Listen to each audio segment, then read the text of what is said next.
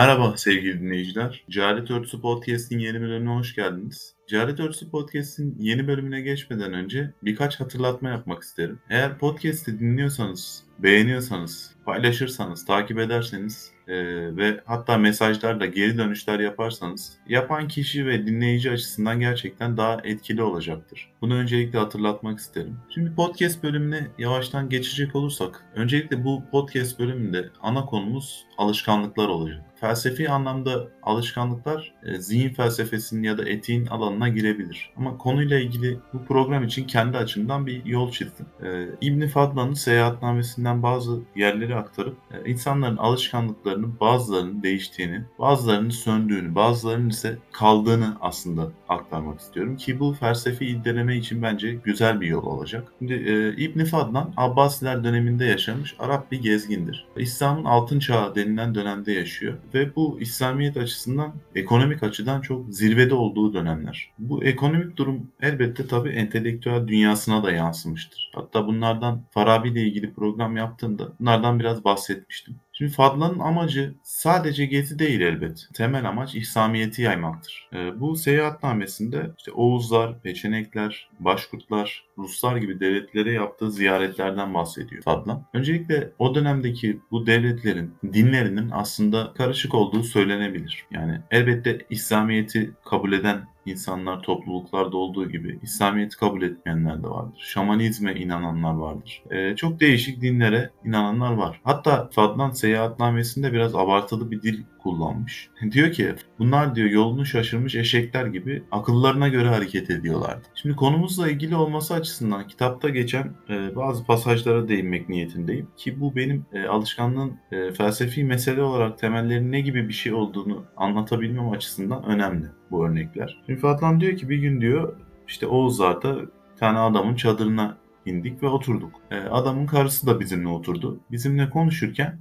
diyor. Cinsel organını açtı ve kaşıdı. E, biz görüyorduk bunu diyor ve yüzlerimizi kapadık. Estağfurullah dedik diyor ve kadının kocası da bu duruma gülmüş. E, hatta şöyle söylediğini söyler. İşte kapatıp da hani başkalarına müsaade etmesinden bu daha iyidir dediğini söyler. Dediğim gibi kullanılan dil açısından abartılı olsa da söylediği şeyler dönemin yaşantısı açısından bundan bin yıl öncenin bize ne anlattığı açısından önemli. E, bir diğeri yine Oğuzlarda ve Moğollarda ki bu Cengiz yasasında da geçerliymiş. Su çok kutsal bir şey. E, su adeta bir tabuydu diyor. Atıyorum öğren yıkanılması, birinin öğren yıkanması onun sihir yaptığı gibi bir anlama geliyor. Yine Türklerin misafirperver olduğuna değindiği kısımlar var. Yine homoseksüelliğin e, gerçek anlamda bir suç, cezalandırılması gereken bir suç olduğundan bahseder. Ve bununla ilgili bir hikaye anlatır. O hikayeye değinmek istemiyorum ama bunu yaparken yakalanan birilerinin öldürüldüğünden bahseder. Bulgarlarda yine Bulgarlarda onlara göre de çok değişik alışkanlıklar var.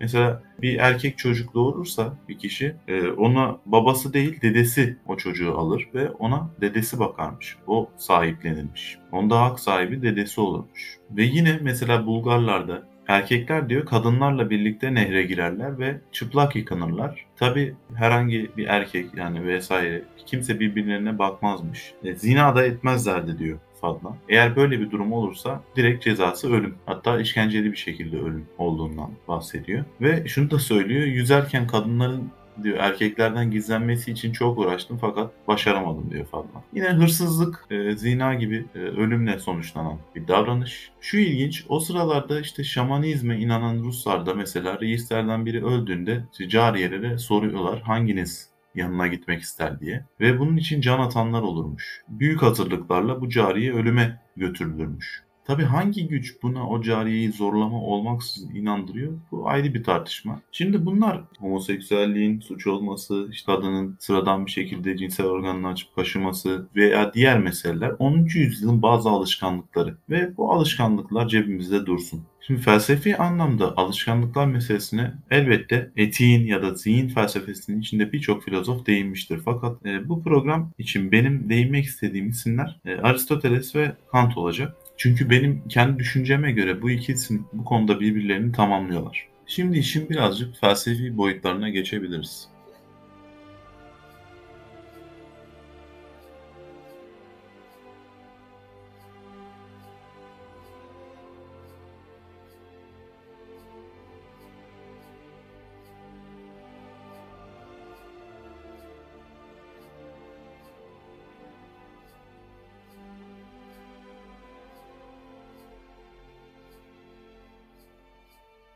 Şimdi Aristoteles'e göre karakter erdemleri alışkanlıkla elde edilir. Bir insan düşünelim. Onun karakteri yaşantısında oluşur. Aristoteles'in mantığı şu. Karakter insanda doğal olarak bulunmaz, alışkanlıkla oturur. Yani karakter erdemleri. Çünkü ona göre bir düşünce erdemleri var, bir de karakter erdemleri var. Burada tabii konumuz karakter erdemleri. Ve burada şu örneği veriyor. Aslında e, bilimi kullanarak bilimsel bir açıklama getirmeye çalışıyor Aristoteles. Şunu söylüyor. Bir taş attığımızda yere düşer. Bu bellidir. Bu doğanın yasalarına göre böyledir. Doğa kanunu bize bunu söyler. Ve biz bunu alışkanlık yoluyla tersine çeviremeyiz. O doğanın kanunlarına bağlıdır. Fakat insanın erdemleri ve karakteri mecburen alışkanlıkla oluşur. Yani Aristoteles'e göre doğal olmayan her şey alışkanlık yoluyla elde edilir. Ya da elde edilmek zorundadır. Tabi Aristoteles erdemler derken neleri kastediyor buna bir kısaca değinmek de gerekir. Şimdi Aristoteles öncelikle mutluluğu ruhun erdeme uygun yaşamı olarak tanımlıyordu. Erdemse tek bir örnekte şudur. Yani Aristoteles için erdem. Altın orta denir onun öğretisine. Şimdi diyelim ki bir insan çok savurgan. Bu kötüdür.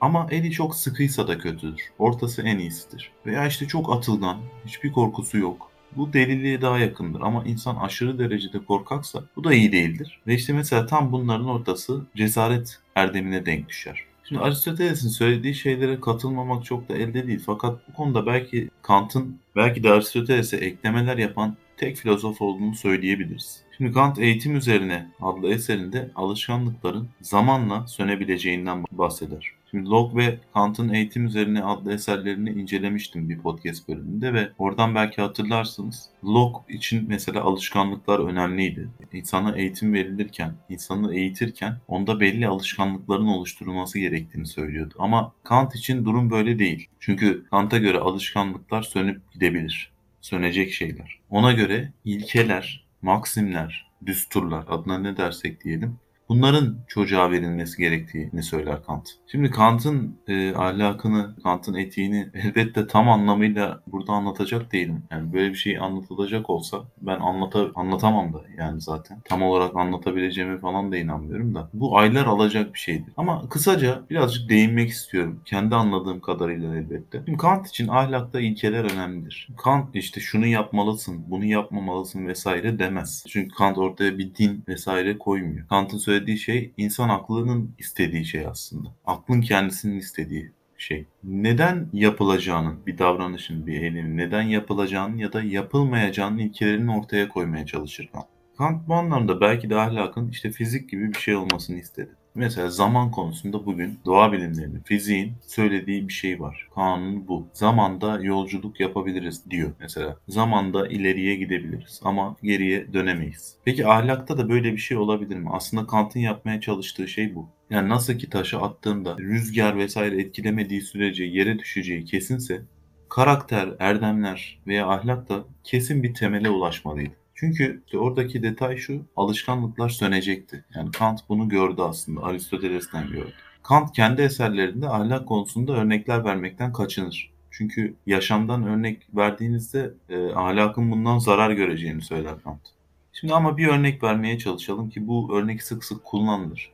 E, bir vagon örneği var. Vagon ikilemi de deniyor. İşte bir tren vagonu kontrolden çıkmış, raylarda hızla ilerliyor. İşte aşağıda ise 5 işçi ray onarımıyla uğraşıyor. Şimdi siz de yukarıda işte bir izleyici gibi durumu görüp o 5 kişinin öleceğini anlıyorsunuz. Ama yanın başınızda da bir makas var. Eğer o makasa müdahale ederseniz vagonu o şekilde yönlendirip tek bir kişinin ölümüyle diğer 5 kişiyi kurtarabilirsiniz. Yine bir diğer senaryoda da yanınızda şişman bir adam var. Eğer bu adamı iterseniz bu adam ölecek ve o 5 kişi kurtulacak. İşte bu durumlarda hangi yolu tercih edersiniz gibi bir örnekten yola çıkalım. Şimdi burada Aristoteles çerçevesinde olaya yaklaşırsak şöyle bir şeyle karşılaşıyoruz. E, işte alışkanlıklar doğası gereği sönüp değişebileceğinden o gün yaptığı kötülük yarın iyilik sayılabileceğinden ya da tam tersi o zaman iyilik ve kötülük meselesi ortadan kalkacak ve tekrar tartışmaya açıl açılacak. Vagondaki örnekten devam edecek olursak kararımızda e, bir kişi ölecek, öbüründe başka dış bir etkenden dolayı 5 kişi ölecek. Bu böyle her zaman değişik haller alacak yani. Burası kesin. Şimdi böyle bir durumda da doğru sürekli değişecek ama bizim aradığımız şey doğruluk.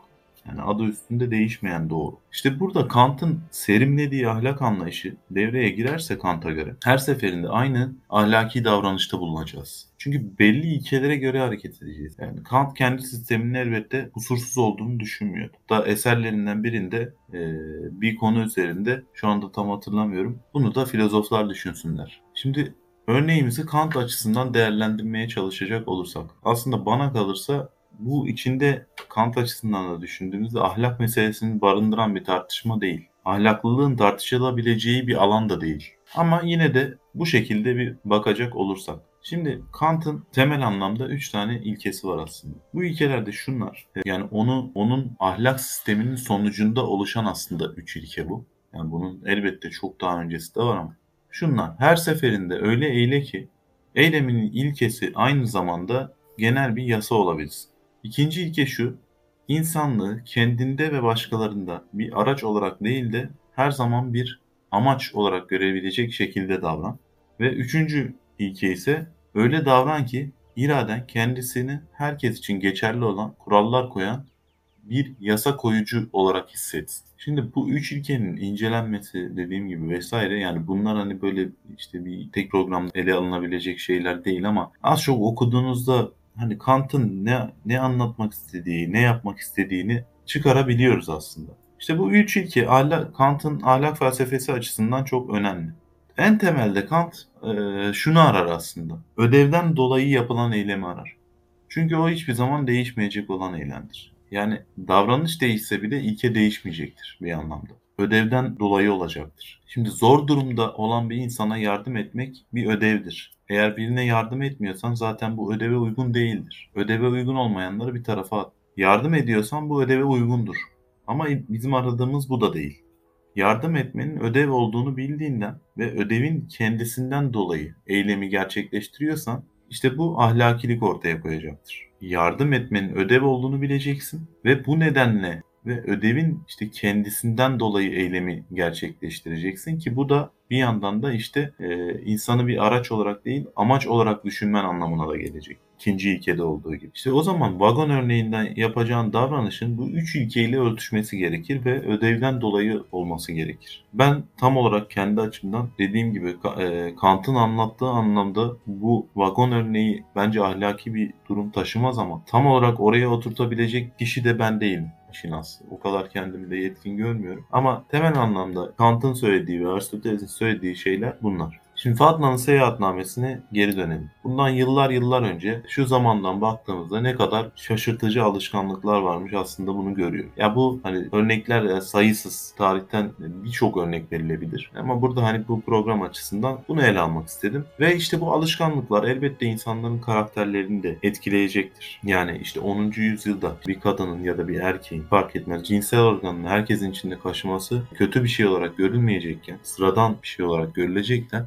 21. yüzyılda işler tam tersine dönmüştür. Bugüne baktığımızda işler tam tersine dönmüştür. İnsanlar sebepli ya da sebepsiz doğal sebepler dışında ölüme götürülürken o zamanlarda bu zamanlarda böyle bir şey ahlaklılık açısından kabul edilemez bir şey haline gelecektir. Şimdi dünyamıza bakalım hatta ülkemize bakalım. Tek tek şehirlerimizi düşünelim. İşte saygı, cömertlik, e, basiret, yiğitlik, nezaket. Bu erdemler şehir şehir bile farklılık gösterir. Küçük bir ilçe düşünelim. Küçük bir ilçede bir belediye başkanı herhangi bir ailenin sorunlarıyla karşılaştığında bunları sadece onlarla konuşarak çözebilir. Ama böyle bir şeyi büyük bir şehir için düşünebilmemiz elbette mümkün değil. İşte bazı doğu illerinde hala erkekler şort giydiğinde bu hoş karşılanmaz. Şimdi bu örnekler sayısız uzatılabilir. Ve burada ben bir şeye daha değinmek istiyorum. Dış etkenler anlamında, insanların huylarını oluşturan dış etmenler anlamında. Programa hazırlanırken o kısım aslında Eagleman'ın Beyin Senin Hikayen adlı bir eseri var. Ee, onda bir kısım aklıma gelmişti. Dış etkenler anlamında işte coğrafya kaderdir meselesi. Şimdi coğrafya da elbette etkiler. Şimdi Eagleman kitabında bu Beyin Senin Hikayen adlı kitabında bir yere değinir. E, bir hazırlama adı verilen bir e, işte bir şeyin başka bir şeyle ilgili algıyı etkileyebildiği durumu. Şimdi örneği ise şu. Diyelim ki bir kafedeyiz, oturuyoruz arkadaşlarımızla, dertleşiyoruz. E, ailevi meselelerden bahsediyorum diyelim sıkıntılardan. Eğer elimizde sıcak bir içecek varsa diyor, aile ile ilgili meseleleri anlatırken daha olumlu ama soğuk bir içecek varsa daha olumsuz bir tavır takınabilirsiniz. Şimdi bu etkiyle alakalı başka bir örneği daha veriyor. Kötü kokulu bir ortamdasınız diyelim. Daha katı ahlaki yargılarda bulunabilirsiniz. Mesela diyor sıradan birinin hani sıradan birinin herhangi böyle sıradan bir davranışını e, ahlak dışı olarak nitelendirebilirsiniz. E, yine başka bir çalışmada Eagleman o örnekten de bahseder. İşte sert bir sandalyede otururken daha sıkı pazarlık edebildikleri insanların ama yumuşak bir sandalyedeyken de daha çabuk teslim olduklarından bahseder.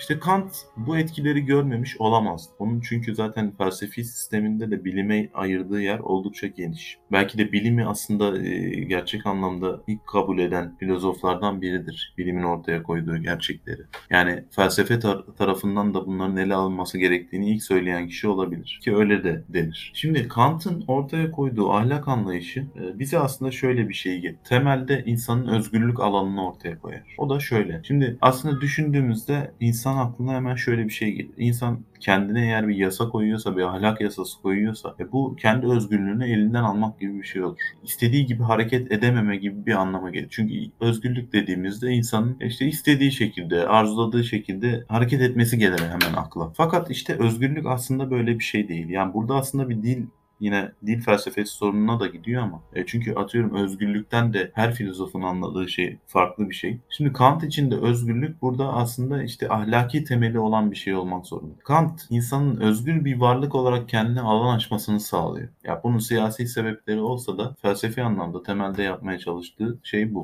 Yani şimdi hayvan da bunların hepsinden etkilenir. Yani hayvanın da mesela bulunduğu ortam vesaire nasıl işte sert bir sandalyede otururken biz etkileniyorsak hayvan da bundan etkilenebilir. Veya diğer örnekleri de ele aldığımızda. Ama işte insan bu etkilerden akıl sayesinde kurtulabilir diyor Kant. İşte özgürlüğünü de o zaman elde edecektir. Şimdi insan nasıl kendine zorunlu yasalar, buyruklar koyup özgür bir varlık olabilecektir? Soru yine akla gelecek. Özgürlük dediğimiz şey de zaten burada ortaya çıkıyor. Özgürlük hayvani dürtülerimizden kurtulabilmemizle gerçekleşiyor aslında Kant'a göre. Eyleyen bir varlık olarak bulunduğunda gerçekleşir. Yapı beden değil. Çünkü Kant'a göre her şey eylem değildir. Yani yürümek eylem değildir. Yani hayvanlar da yürür. Tuvalete gitmek bir eylem midir? O da değildir hayvanlar da tuvalete gidebilir. Son zamanlarda bir haber çıktı. Maymunların pişmiş yemekle pişmemiş yemeği ayırt edebildiği ile alakalı. Dolayısıyla ben yemek pişirmekle de eyleyen bir varlık olmuyorum. Bunlar benim aslında yapıp etmelerimdir. Eylem içinde özgürlüğü ve dolayısıyla ahlaklılığı barındırabilen davranışlarımdır. Yani Kant için durum bu. Şimdi Aristoteles'in altın ortası ya da Kant'ın buyrukları reddedilebilir ya da geliştirilebilir ki daha çağımıza yakın olan John Rawls aslında bunu yapmaya çalışmıştır. Yani Kant şu kötüdür demedi. Çünkü o eylemi değil onun ilkesini düşündü. Tabi her şey eylem de demedi. Ne demiştik? Tuvalete gitmek bir eylem değil. Çünkü hayvan da tuvalete gider. Fakat tuvaleti temiz bırakmak bir eylemdir diyebilir miyiz? Şimdi buna da eylem diyemeyiz. Çünkü hayvan da tuvaletini temiz bırakır. Bunu görürüz. Köpeklerde de görürüz. Fakat tuvaleti temiz bırakmayı saygı ve ilkelerden dolayı ve ödevden dolayı yaptığımda işte bu eylem olur. Yani bunu da zaten sadece insan başarır. Kant'a göre. Şimdi neleri konuştuk? Ee, bunu bir toparlayıp podcast bölümünü bitirmek istiyorum. Konumuz alışkanlıklar ve etikti. Fadla'nın seyahatnamesinden gördük ki insanın alışkanlıklarının bazıları değişmiş, bazıları sönmüş gitmiş. Aristoteles bize erdemlerin alışkanlıklarla oluştuğunu söylüyordu. Kant ise insanın eğitiminde alışkanlıkları değil, maksimlerin işe koşulması gerektiğini söyledi. Her düşünce tartışılabilir, geliştirilebilir. Ama sanki yani şu eylem kötüdür diyebilmemiz için en azından aklın buyrukları anlamında sanki Kant'a ihtiyacımız var gibi. Vahyin söylediği şeyler elbette var ama Kant'ın aklın kendisinin söylediği, düşündüğü şeyler ki bence bunlar yine işte geliştirilebilecek şeyler. Ortaya koyduğu ilkeler de yabana atılır şeyler değil. Beni dinlediğiniz için çok teşekkür ederim. Başka bir podcast bölümünde görüşmek üzere. Hoşçakalın.